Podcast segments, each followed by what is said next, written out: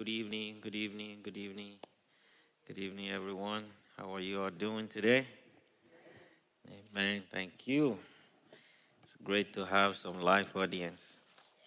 Praise God for your life. Thank you all for coming. I think we're going to have an exciting time this, uh, this evening. I'm really excited about this uh, study series. I think it's going to be really, really wonderful. Uh, thank you all for coming. Amen and amen. To our folks joining us online, God bless you. I wish more of you can be here. I think it will even be much more exciting. So hopefully we can get some of you to get off your couch and join us a little bit and join us next week. Amen. Thank you. God bless. All right, let's pray. Father, we thank you. Holy Spirit, we welcome you. You are our teacher. The Bible says you will teach us all things. Scripture says we have an anointing from the Holy One and we know all things. And the anointing that we have received teaches us. So we invite you to teach us, enlighten our heart, give us the spirit of wisdom and revelation Open our eyes, open our minds. Help us to understand your intent, your heart, your mind, and the intent of the Holy Spirit when, you know, that is behind these words penned thousands of years ago. Bring them alive to us. Thank you because you've answered our prayer. In Jesus' name we have prayed. Amen. All right. So we are starting a, a Bible study series. Uh, we're going to actually we're going to study the old book of James, uh, and we are going to do it in ten weeks. So we're going to spend ten weeks studying five chapters. Uh, so that's what we're going to do, and we have broken them down. Uh, if you have an outline, you sure have an outline. All right. And for those of you joining us online if you don't have an outline, just go to the website, alfc.org. Uh, it's right there somewhere at the bottom. You are able to at least open it up, print it out, or at least have it on your screen uh, so you know. Now, I put it there so you know what is coming. So I'm hoping at least maybe take a picture of this uh, if you are here. And this, you know what we are studying. I think it's richer when everybody can at least take some time to read that passage before we come. Uh, I think that's, that will make it very, very enriching. So we're, we've broken them down, uh, you know, according to uh, what is written in there by date, you know, and, you know, we have the passages in there. Yes. So, so you know, next week we're going to do, you know, the first 18 verses of chapter 1. Today is an overview. We're going to try to give a little bit of overview and background around the book of James. And I think knowing that, I think, helps a lot. Uh, it helps, you know, as you read, uh, you know the background, the audience. I think it puts you almost on location, you know, and I think it helps with understanding what is going on. So that's what we're going to do today. Uh, overview of the book. So you're going to help me read a number of scriptures, so I will kind of, you know, prompt you when we get there. Uh, but we're going to start with uh, what, what I call summary of the book of James.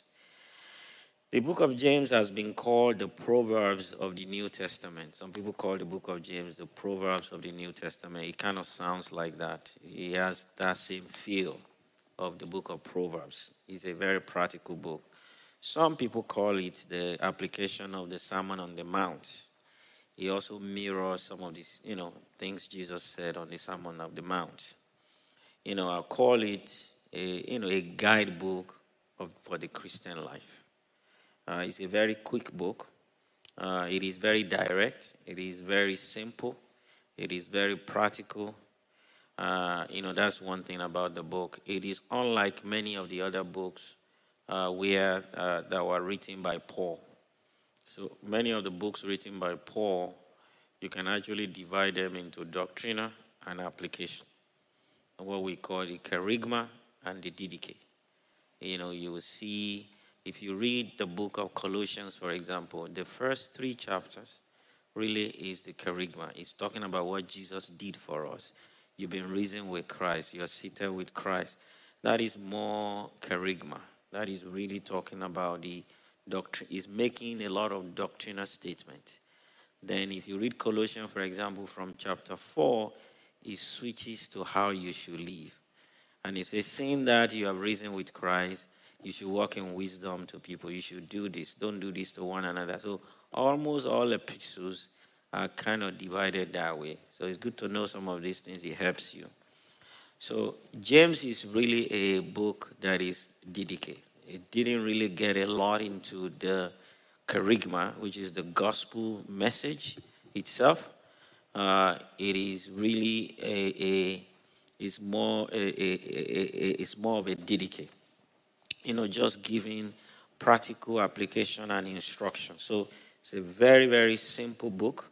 It's very direct. It's simple. It's practical, and it's filled with a lot of valuable information that is teaching us how to live and conduct ourselves in different circumstances. It takes different circumstances of life. Uh, it, this, it, it talks about wisdom, it talks about speech, it talks about anger, it talks about humility. He addresses, you know, even talk about taming our tongue. Uh, he addresses different aspects of life. And I think that's why it's very different. He has his own different flavor. Amen.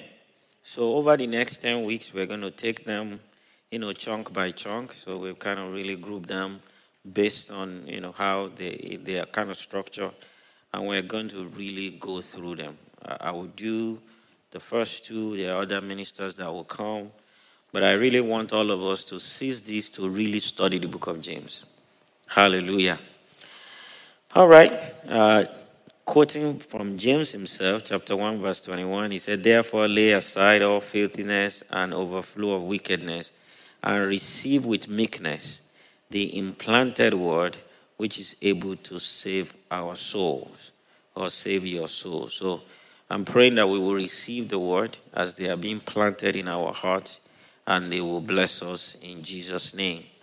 Amen. All right, our audience online, if you can kind of say something to make us know you are there. If you're, if you're, you know, so you're not watching, you're participating. Uh, I will come back every once in a while to check uh, your comments uh, and things like that. Uh, you know, how many people have read Book of James before? At least you read some passages in the Book of James or the old book. What is your impression of the Book of James? You know, personally, what do you, you know, anybody wants to share what their impression is about the Book of James? Um, I actually like liken it to the book of uh, Proverbs, but just like what you said, it's a book that's filled, you know, with wisdom. And an aspect that really stands out to me is about when he was talking about the tongue, because this is something that's really, really practical, and it's something we have to guard against every day. Mm-hmm. That's good. Any other person? You've read the book of James. What's your impression? Or do you have a f- favorite verse or some verse that you like in the book of James? Anybody? Anyone? I need one more person. All right. Pastor Hebe has something to say. Pastor Hebe saves the day. Uh, for me, there's, there's many parts of the, of the book of James that I love. But I think the very first verse where he introduces himself and he calls him uh, himself, he refers to himself not as the pastor of Jerusalem, not as the half brother of Christ, not as an authority within the church, but he calls himself a bond servant. Yeah. A slave, a slave of Jesus Christ. Mm. Wow. Okay. All right. It's a very, very, very interesting book. Uh, and I think uh, to kind of piggyback on that, we're going to go into who is James. All right. Now, let's read the first verse. Uh, anyone wants to read the first verse of the book of James? If you can read it in the New King James Version, uh, I would like that.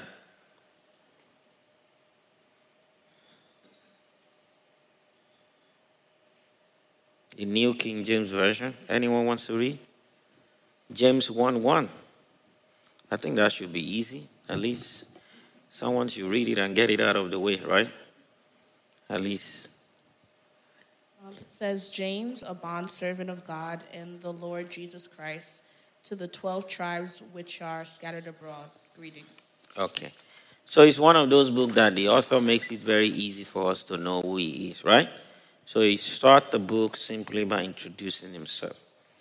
Now, so that has, that begs the question: So who is James? You know, you know. Now, knowing that this is two thousand years ago, right? These were collated. These were really researched. These were based on manuscripts. Uh, so you know, the the early fathers, uh, you know, because scriptures they began to gather many of these scriptures around 300, you know, uh, AD. All right, that's when they really began to really gather all these writings. Uh, so they had to authenticate many of them, uh, and it, you know, it, took a while to be able to. So they had to authenticate them. So this is believed to be James, the brother of the Lord Jesus Christ. All right, so that's you know, is uh, so Jesus has a bunch of brothers. All right, I think maybe maybe someone can someone read Matthew 13:55. Matthew 13:55. If someone can also open John 7, 2 to 5. But Matthew 13:55. Is anyone there? If you're there, just raise up your hand and you can help us. Uh, Matthew 13, uh, verse 55. Is this not the carpenter's son? Is not his mother called Mary, and his brothers James, Joseph, Simon, and Judah, uh, Judas? Okay, so these are brothers of Jesus Christ. It's not Judas Iscariot. Judas is actually was actually a very popular name. James was a very popular name. Actually, there are, you know, a lot of names were very, very popular in those days. Uh, so, uh, I think very interesting. So, James, one of the brothers of Jesus was James. Uh, so, this is the one.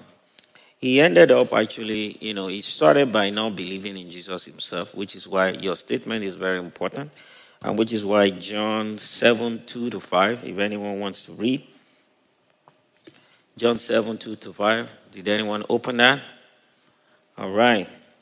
You're going to help me read today, so please. Uh, I'm going to have someone open.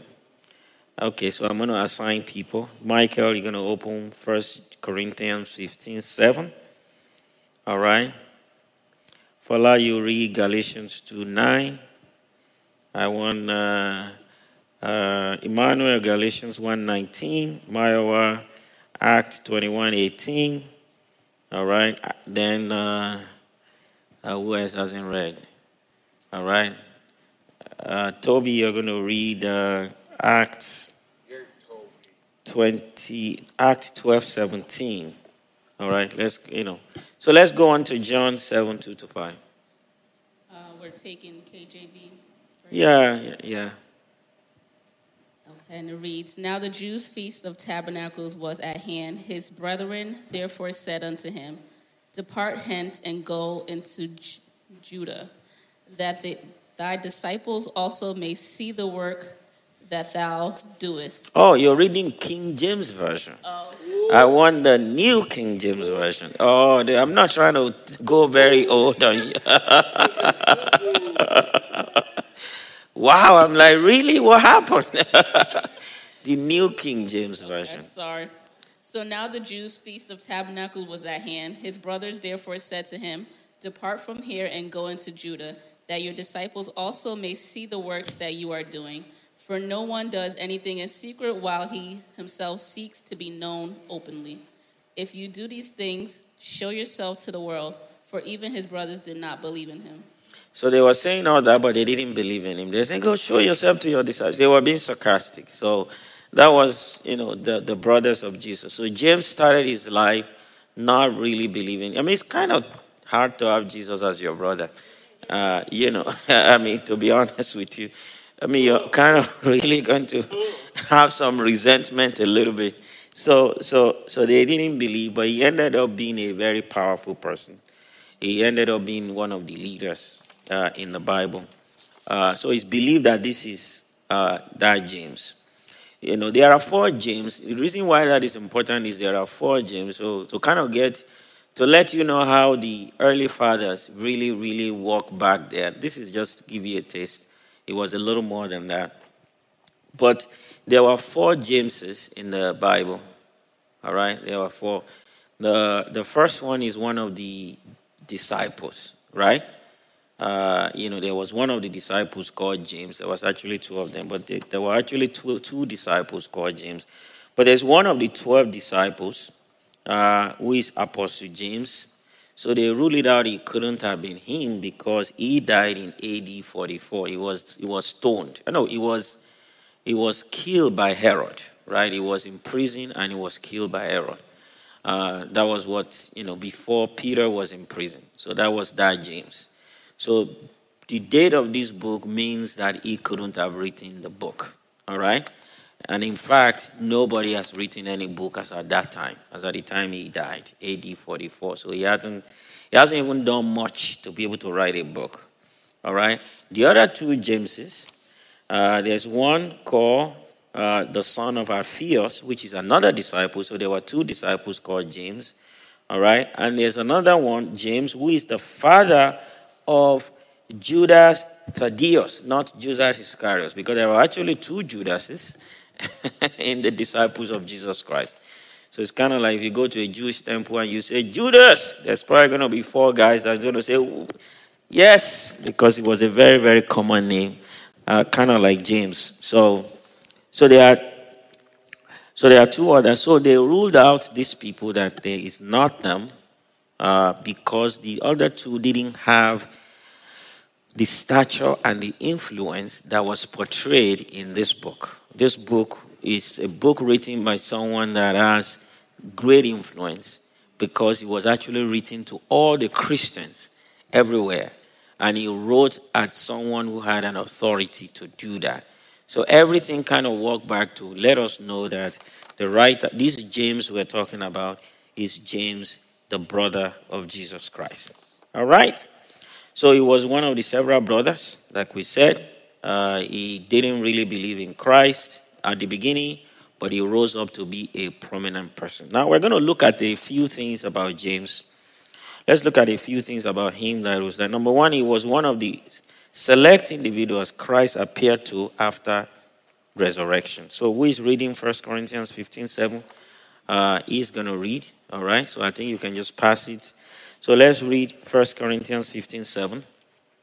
1 Corinthians 15 7. After that, it was seen by James, then by all the apostles. Yes. So you see, so you can give, you know. So you see, this is Paul now recounting about the resurrection of Jesus Christ. And he was talking about Jesus rose, he was seen by this, and after that, he was seen by James, then the rest of the disciples. So James, you know, he, he appeared after his resurrection. He was mentioned specifically as one of those people that Jesus appeared to. Hallelujah. So that's important. Another thing about James is Paul called James a pillar of the church. And we see that in Galatians 2 9, if you can read it. And when James, Cephas, and John, who seemed to be pillars, perceived the grace that had been given to me, they gave me and Barnabas the right, the right hand of fellowship that we should go to the Gentiles and they to the circumcised. So he called them what? What did he call him again? Pillars. You know, I mean, it's, it's heavy when you call someone a pillar. All right. This is Paul now. In Galatians, Paul was giving a testimony about his salvation. Actually, God was, Paul was defending his legitimacy as an apostle. So he talked about his story, how he met Jesus Christ, and he talked about after that, I went to Jerusalem and I met with the pillars. All right, so you see that, you know, James was a, one of the pillars, right? A pillar in the church, in the early church. So, very important. Also, on his first post conversion visit to Jerusalem, he saw James, and I think that is mentioned, but we can read it again Galatians 1 19. Galatians 1:19. But I saw none of the other apostles except James, the Lord's brother. Wow. He even said, Look, I didn't meet anybody, but I saw James, the Lord's brother. You know, so so he tells you that he was revered. He was really, he was highly respected. Now, Paul did the same thing on his last visit to Jerusalem. That is before he was arrested and he never returned. He was arrested, sent to Rome, and from what we know in the pages of scripture, he never returned he, you know, before he was uh, he was killed or martyred. So we're going to read uh, Acts 21, 18. On the following day, Paul went in with us to James, and all the and all the elders were present. So a lot of people actually believe that James was probably the head of the church in Jerusalem. It's disputable. Uh, people believe it's Peter. Uh, so there are two schools of thought. Some believe it's Peter. It's most likely Peter. Jesus made Peter uh, the head of the church. But I think uh, James seemed to have played a role that somewhat distinguished him. And we're going to talk about that a little bit. This is an example where he said James was there and all the elders. So it was James and the rest. Uh, maybe it's because Peter wasn't around, or maybe James was an elder of elder. Uh, you know, there's something there. But James was a very, very important figure in the early church. All right, so we're going to move on uh, to Acts 15. Okay, Act 12, 17. Act 12, 17. So who is reading 15, 13? Okay, so I'm going to assign somebody to read 15, 13. Uh, okay, you're going to read Act 15, 13. And, uh, all right? Okay, and I need someone to read Jude 1, 1. But, uh, uh, Sister Tony, you can read Jude. Jude is one chapter, uh, verse 1. All right? But I'll get to you. All right, so let's read Act 12, 17, right? Acts 12, 17. But motioning to them with his hand to keep silent, he declared to them how the Lord had brought him out of prison. And he said, Go tell these things to James and to the brethren. And he departed and went to another place. So this is Peter now. So Peter was in prison. So the head Peter was in prison. If to give you a background, Peter was arrested. He's in, he was in prison, and the church was praying for him. How many of us remember that story? The church was praying for him, and the angel angel comes right, rescues him, and he gets out. He goes to the house of. I think he knew. It's amazing. He just knows where to go. He knows that. I'm sure some people are praying, and I know where they are praying. It's funny, right? We just know these things in church. So he goes there. He met them praying. You know, a lot of dramatic things happen. And he told them what happened. Now, James wasn't there. Obviously, some sisters really were just praying. And he tells them everything. And he said, I want you to go tell James. I mean, that's, that tells you something about James. Go tell James. And Peter departed and went somewhere else. So you're, something is, is, is emerging here about James. He's a very, very prominent person, highly respected. Act 15, uh, we give you another thing. Act 15 from verse 13. We might have to read a few verses. Uh, I want you to read Act 15, verse 13. Is that yours? Yes. Start from 13. When they finished, James spoke up. Brothers, he said, listen to me. Go ahead. Simon has described to us how God first intervened to choose a people of his name from the Gentiles. Keep on going, I'll stop okay, you. Okay. Keep going, Kay. The words of the prophets are in agreement with this. As it is written, After this I will return and rebuild David's fallen tent. It ruins, I will rebuild, and I will restore it, that the rest of mankind may seek the Lord, even all the Gentiles who bear my name, says the Lord, who does these things, things known from long ago. It is my judgment, therefore, that we should not make it difficult for the Gentiles who are turning to God. Instead, we should write to them, telling them to abstain from food polluted by idols, from sexual immorality, from the meat of strangled animals, and from blood. Amen. Thank you. Now, I'll give you a little background to what is going on here. So, there's a serious controversy that is happening here.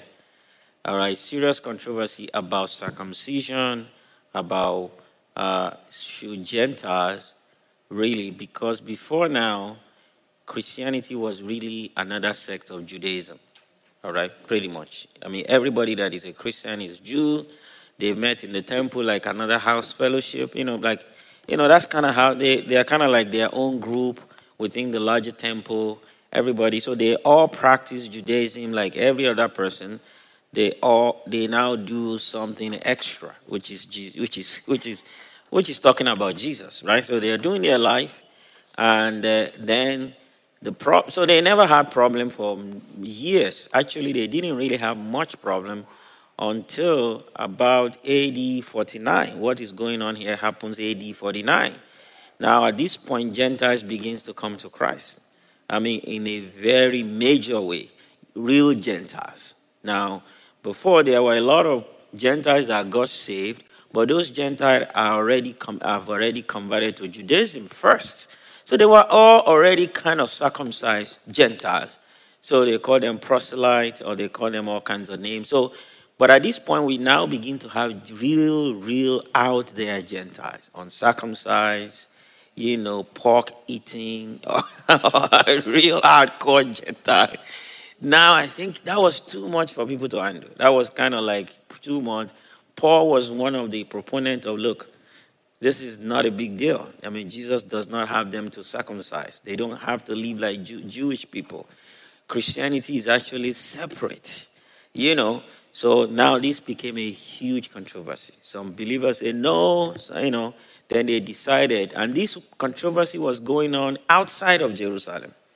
All right, in the mission field outside of Jerusalem in Antioch. Antioch was a Greek place. Uh, you know, so this then they decided to go to Jerusalem to settle the matter because they couldn't resolve it. So they decided to go to Jerusalem. So they are Jerusalem. Paul, Barnabas, and some of the other guys went there and presented it, and the council, all the elders gathered together to try to resolve this issue. Then, and they, and they, they spoke, and the last person to speak was James. All right? James was the spokesperson for the council, all right, where they actually issue what we decide. So it tells you that James is very, very powerful, very, very powerful person, you know. So uh, I think I'm going to skip a little bit because of time. Okay, let's read. Jude could also identify himself as simply a brother of James. Somebody wants to read uh, Jude 1 1. Okay, Sister Tony, you're supposed to read that. Jude, the servant of Jesus Christ and brother of James, to them that are sanctified by God the Father and preserved in Jesus Christ. Amen. God. So Jude is another brother of Jesus Christ. you know, he's one of the other brothers. I mean, so now he's writing the book. He has to use James to identify himself. He didn't even say his last name. You know, that tells you how powerful James, how well known James is. So I just have to say, I am the brother of James and he opens the door, right? So everybody knows James. Now, so it is believed that James himself was killed, was martyred, uh, AD 62 or AD 69. And they're kind of different, you know. Those historical accounts can be, you know, this is, people have to go back to really figure out that. He was stoned to death by the Pharisees on the order of high priest Annas ben Annas. All right? That's historical.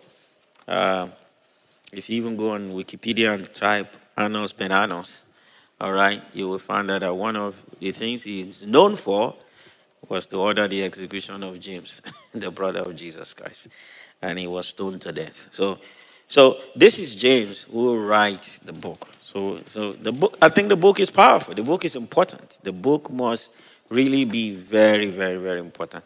Now, the next thing to talk about is when the book was written. it kind of has, you know, a place.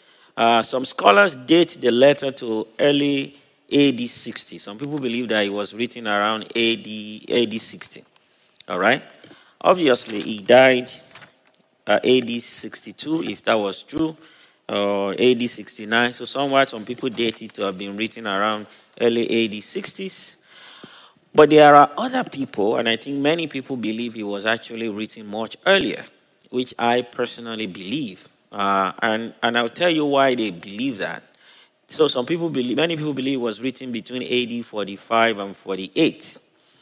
Uh, because the council in Jerusalem, that people know that, historically we know that happened AD 49. This issue of circumcision, right?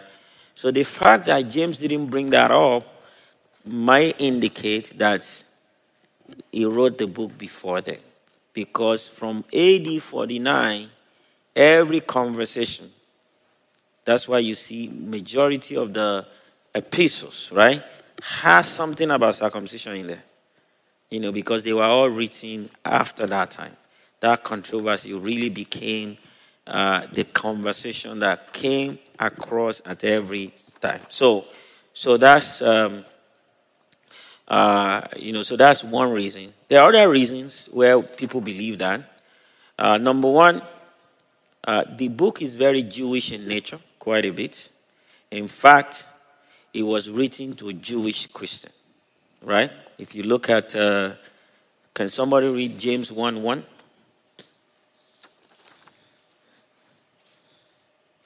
Again.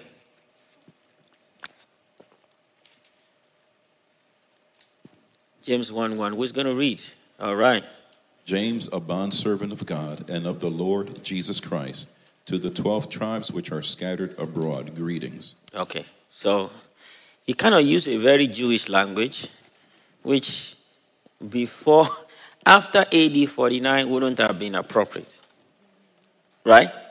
Because AD 49 was when we said, now we are clearer. It is not just for the Jews. All right? Everybody can be saved, non Gentiles, and they don't have to become Jewish. You know, so they and they don't need to be circumcised. Because circumcision is like a conversion to Judaism. That's like baptism in Judaism. All right? So in those days, people can actually convert to be a, a, Jewish person. You just have to go through some rite, but the key is getting circumcised. So when he was writing this, it hasn't occurred to him. It hasn't been something that he thought about. And all of them missed it. You know, Jesus told them, you know, you will go into the, you know, go into the world, preach the gospel, right? In Jerusalem, Judea, to the uttermost part of the earth. They took that to mean we're going to go to everywhere the Jewish, everywhere Jewish people were. Because Jewish people were actually scattered all over the world. So they actually took it to mean this is going to be to, you know, they didn't, be, they didn't think Christianity as something completely separate from Judaism. It's amazing. Now they, they mixed all that. So James, as at the time he was writing this, also didn't had that in mind. That's why he could say to the 12th uh, tribe scattered all over. So he, in his mind, he's writing to, uh, you know, Jewish people who are scattered all over the world. Now, so that means, as at the time he was writing, the church was still very Jewish. So that put the date well, obviously, below AD 50. All right? Uh, there are so many other things there. There was no reference to the controversy of the circumcision because that started AD 49. It made no reference to that. So that makes us to know that this book is before AD 49, at least to, to kind of get that sense. Hope you're following me. All right? Uh, he used some terms, like the Greek term in James 2 2. Uh, he was talking about meeting in the synagogue. So, as at that time, he believed, you know, uh, James 2 2. Somebody wants to read James 2 2. I need someone to read James 2 2. All right? So, should I pick? Who, is, who has opened James? Okay, we have somebody now open. For if there should come into your assembly a man with gold rings in fine apparel, and there should also come in a poor man in filthy clothes. Okay. Now, that word translated assembly is the same word synagogue. Now, synagogue is where the Jewish people met. All right? Now, so I want you to picture he's writing to 12 tribes scattered all over the world. So his book was taken everywhere. All right? And not just in Jerusalem, scattered all over the world. So, and he's telling them when you gather in the temple. So he already assumed that this temple is where they were meeting. You know, that changed after a while. In fact, by AD 50 something, completely changed. By AD 70, you couldn't even be Jewish and be Christian at the same time. It was completely severed at that point. All right? So it was completely, you know, you cannot. You know, so as at this time, it was still kind of like the same. So, all right. So that's where kind of you can say that this book was written around this time. All right. So the next thing we look at when you are trying to look at a book is who's the audience? All right. Who was it written to? I think we've covered that a little bit, right? Uh, it was covered in the, the, the recipients are identified explicitly in, you know, verse 1. No, it's fine. I'm fine. Thank you. All right. The recipients are identified, the 12 tribes scattered among the nations. Some believe that this expression refers to Christians in general, but the term 12 tribe will more naturally uh, apply to Jewish Christians. Many believe that these were believers from the early Jerusalem church who, after Stephen's death, was scattered as far as Phoenicia, Cyprus, and, this, and Syrian Antioch, which we know, right? Uh, the believers became scattered. This happened in Acts chapter 8. All right? Acts chapter 8 is when Stephen was killed. He was stoned to death after his uh, powerful preaching. All right? Stephen was stoned to death and persecution broke. All right? And the believers in Jerusalem ran. And the Bible said they were scattered everywhere. Maybe we should read that. Uh, you know, let's let's try to go to Acts.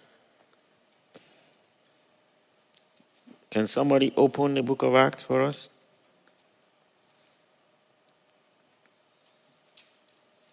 And Saul approved of their killing him. On that day, a great persecution broke out against the church in Jerusalem, and all except the apostles were scattered throughout Judea and Samaria. Godly men buried Stephen and mourned deeply for him. But Saul began to destroy the church, going from house to house. He dragged off both men and women and put them in prison. Those who had been scattered preached the word wherever they went. Philip went down to a city in Samaria and proclaimed the Messiah there. When the crowds heard Philip and saw the signs. So that, let's stop there. Thank you very much. So, so this was uh, what happened. At that point, believers were scattered everywhere. So a lot of people believe that James was writing to these people. All right? So James is the elder of the church, right? A revered person, and really decide to write a letter that will be sent to everywhere that believers are gathered together. I mean, believers are. Uh, of course, these are Jewish believers because they came from Jerusalem, right? And they are everywhere. So that seems to be what the people that James is targeting. Hallelujah. Amen. So that is why you can see that, you know, obviously the book we will start next week, you know, kind of really made reference to a lot of trials, right? Oppression, all right? You know, and he also wrote from a an authoritative point of view, right? He wrote from a, an authority figure that they all knew. So he's writing because all these people must know the writer, must respect the writer, they, they, because he was a very tall figure in the early church. So you can see that, all right? As a leader in Jerusalem, he wrote as a pastor to instruct and encourage these dispersed people in the face of their difficulties. All right? So I'm going to, you know, I think that's, uh, that is important. Now, I'll, I'll ask a question. Why do you think this background is important? Or how do you think this background, background that we've given will help you as you, do you think this will make a difference as you read the book of James? And how do you think this will affect you as you begin to read the book of James? What we've covered today. Anyone wants to share? The, our friends in the uh, online, I'm going to come back to you. You can type your response. You know, how do you think what we've covered so far, as far as the summary, the authorship, the dates, and the audience, how do you think that will affect you? Or do you think that will affect you as you begin to read the book of James?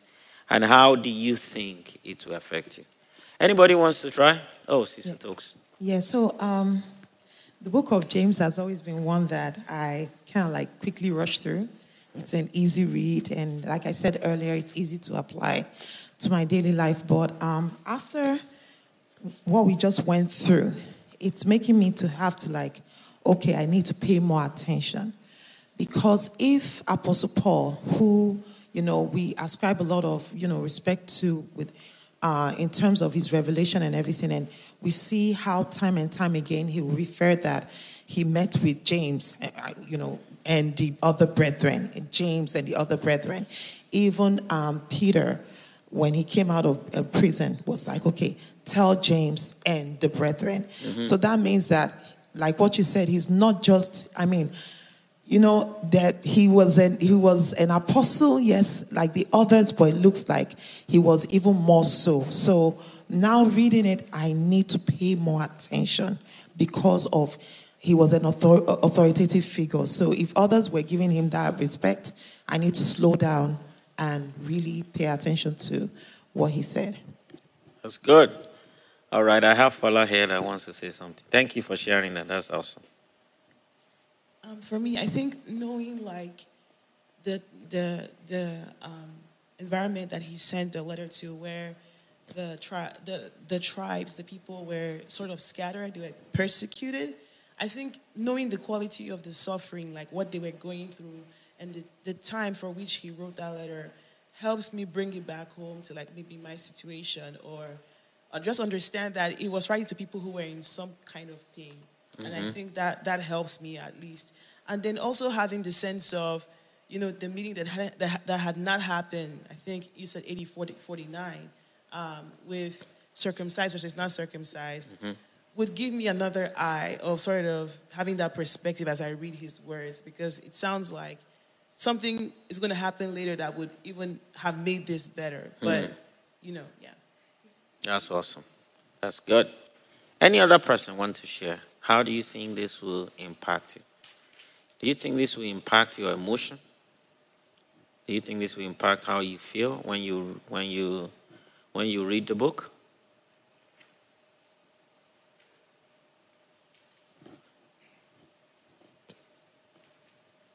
Um, for me, I think it's it's a summary into how to be a leader, how to lead in uh, in wisdom, and how to be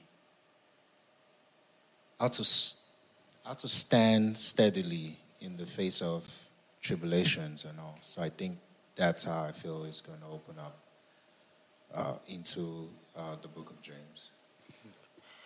So what we know now about the book, the author, how do you think it will impact you as you read the book of James going forward? Okay, I think Mayowa has something to say.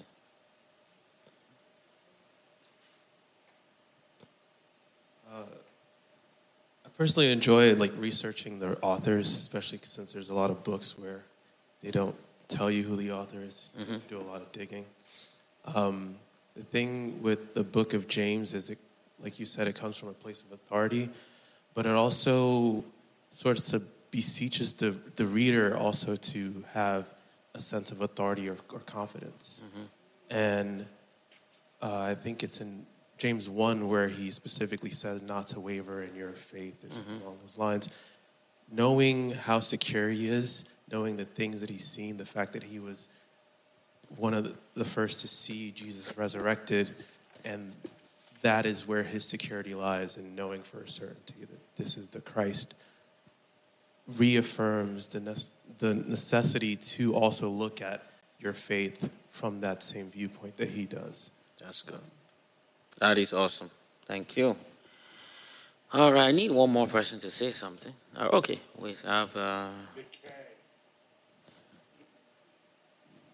I, I want to also say that it teaches you how to respond when you're going through different things instead of giving up. You will also learn, I believe, like this will help you to learn how to persevere. That you don't have to be so quick to be like, oh, this is just too much. Because this book talks about persevering, mm-hmm. pushing through when, when it's hard, when it looks like the walls are tumbling, tumbling down. That you, you be careful what you say. Like he said, stand firm. It's, it's the same thing Mao has said and everyone else has said. So I, I'm going to really take time to read this and study it. that's awesome. I need. Okay, I think I want one more. Okay, Cleaning, you have something to say. You're smiling. How will this impact how you read this book? And after that, uh, David is going to say something. So, so, Cleaning, you want to say something? Or Riza, who wants to speak for the twins? Somebody has to speak for the twin. The twin has a prophet. Okay, so the prophet of the twin, the spokesperson. All right. How do you think what we've learned will impact you as you study the book of James? Um, I think it shifts my perspective and it makes me really think of how can I impact, how can I put these words into action in my life. Okay. Um, something that's interesting that I found about James is that he was a brother of Jesus, but he never, as I was listening, it was never like he made himself equal to Jesus, Mhm. and yet he has so much submission to the cross and to God and to Jesus. Wow. Um, it's interesting because he has like a very short book in the Bible, as Paul wrote all the books, but yet Yeah. he's Paul is known more, but even Paul submitted in a way to James. Yeah. So that's what I was thinking. That's awesome. That's awesome. So I think it's powerful what she said, which I didn't even think of, is uh, James didn't really, we had to even do a little digging to know he's the brother of the Lord Jesus Christ. He didn't, you know, he didn't say, you know, I'm James, the brother of the Lord Jesus Christ, or the biological brother of the Lord Jesus Christ. He, he didn't think that was something to even bring up, right? He just said, look, I am the bond servant you know, I think NLT say I'm the slave of the Lord Jesus Christ. I mean, that's like, I mean, that's amazing that you present yourself that way, knowing that you are really, are you kidding me? You're like the br- brother, brother, like real, real, you know, I think that's powerful, you know, uh, just knowing that. All right? Uh, David, do you have something? Yes, um, I resonate more with what Maya also said. Everyone said wonderful thing, what Maya said. Um, just knowing what James is, is, is actually, you know, people do think, which I could be wrong, that when you want to deepen your faith in the Word of God, you go to the book of Hebrews. But really, James is more where you could practically grow your strength and your faith when you want to really deepen your, when you find yourself in a shaky um, situations of life, Okay. where your faith is withering. I think James is a person that actually encourages more in that aspect. Okay. So, how will your, the background where you didn't answer my question? All right? And I'm not going to let you go with that. All right? You just you're like one of those students that will just set their own question and answer it. I don't like the question this professor gave. I'm just going to answer something that I want to answer. What we've learned now, how would that impact you as you read the book of James going forward? Well, most definitely, it's um, obviously my. It's uh, there's some things you can know, but then just sharing this tonight again makes you know you don't really know it much like you know it, and so actually it also changes my view, not just about anything, but that chapter, James. Some the reason why I like some of these things myself is I think it brings me into the story a lot more. All right, it makes me feel what is going on. I mean, I'm not I'm not so detached. So, sometimes we read the Bible because we don't get the context, right? We don't know the story. We don't know the environment. We are a little removed. All right, we, we just read it as something that happened, but I think we get a lot more out of the Bible if we can actually put ourselves inside the page. That I can just close my eyes and see myself you know, as one of those believers scattered, you know, you know, just disoriented, disillusioned, wondering, is it worth it? You know, that I'm just now I lost my home. I mean, look at how people can't don't even want to leave their house because of the hurricane, right? Because of hurricanes. I mean, they are so attached to their it's so hard to leave your house. It's so hard to really have to go stay somewhere. Now people did that for the sake of Christ. I mean, like they had to the house, they, you know, they've lived grandparent, parent, everybody, they now just have to, you know, hop out and go somewhere, start all over again because of Christ. Obviously, we're in deep pain. I put myself there. Then I'm receiving a letter. Wow. From the main leader. That, like, he didn't forget about us, right? He cares about us, but he's also admonishing them look, you can be a Christian in any circumstance you find yourself. I want you to keep on the faith. I want you to be strong. I want you to be wise. But I also I want you to remember the rudiment of faith. Don't don't don't because you're far removed from Jerusalem, we still need to remind you that you need to show being a Christian with your lifestyle everywhere you go. That's the whole essence of the book. I think it put uh, my feeling into it, and I think I can receive more because I'm more open that way. I'm not just reading it, I'm, I mean, reading it with my mind, I'm also reading it with my heart. Both of them are combined. And, uh, you know, just like the Bible says, love the Lord with all your heart, lie with all your mind, you know, and with all your soul, you're kind of able to put everything in there, and I think you get more out of it. All right, we got some nice uh, contribution uh, from our online audience. Uh, very wonderful. Pastor Bimbola says, the background helps a lot knowing the relationship of the writer with our Lord Jesus. He was a disciple, biological brother, who also struggled with his own belief and rose to be a leader in the church. So he didn't start as a, a believer and he rose to become a very, very firm, a strong believer. So that's very good. Um, uh, uh, Brother Amos said, I will, I will pay attention more to his authoritative writing. Faith without work is dead. Awesome. Praise the name of Jesus. Uh, Joseph's obisession, Brother Joseph said, This is a deep theological, theology class. Apostle James' book. James applies the teachings of Jesus, especially the Sermon on the Mount, to everyday life. It explains what a life of obedience to Christ looks like. The background gives me, the, uh, Temere said, the background gives me a clear picture of James and his status in the society and a blueprint of how to navigate today's world. Wow. Pastor Paul said, What humility. Half brother of Christ describes himself as his slave. Wow. Isn't that amazing? Half brother of Christ describes himself as his slave. So that's what we learn. Now we have like maybe 10, five minutes. All right, I have five minutes. We're going to go through how does the book of James apply to my life. Uh, number one, it gives practical wisdom to encourage Christian in a variety of life circumstances. You know, we're going to go through this for the next nine ten. more weeks, right? Ten. Yeah, it's 10 weeks. After today, it's nine more weeks. No, it's 10 weeks all together. Today is one. We have nine more after today. You're arguing with me. I made the rule.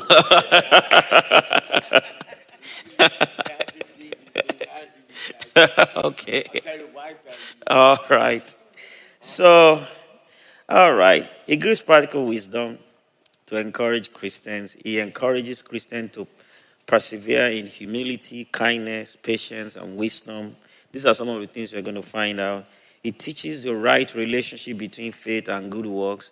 In the life of a Christian because sometimes people were struggling with that.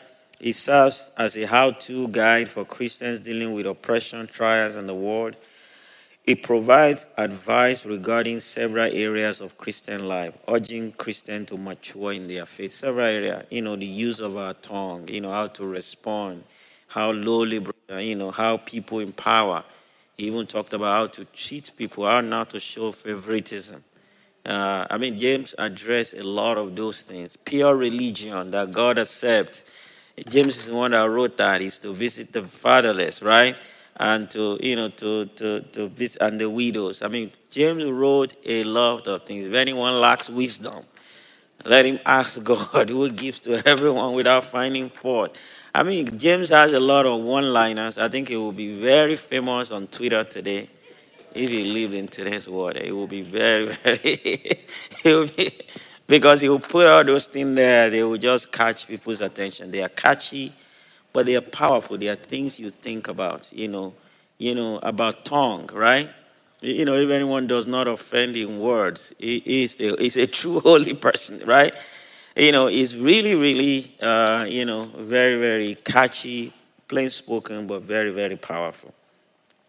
It explains why trial and suffering happens in the life of Christians and how to respond. It's familiarity with Jesus' teaching in the Sermon on the Mount. And you can, maybe we should do a little bit of that. So I need someone to open James 2 5. All right.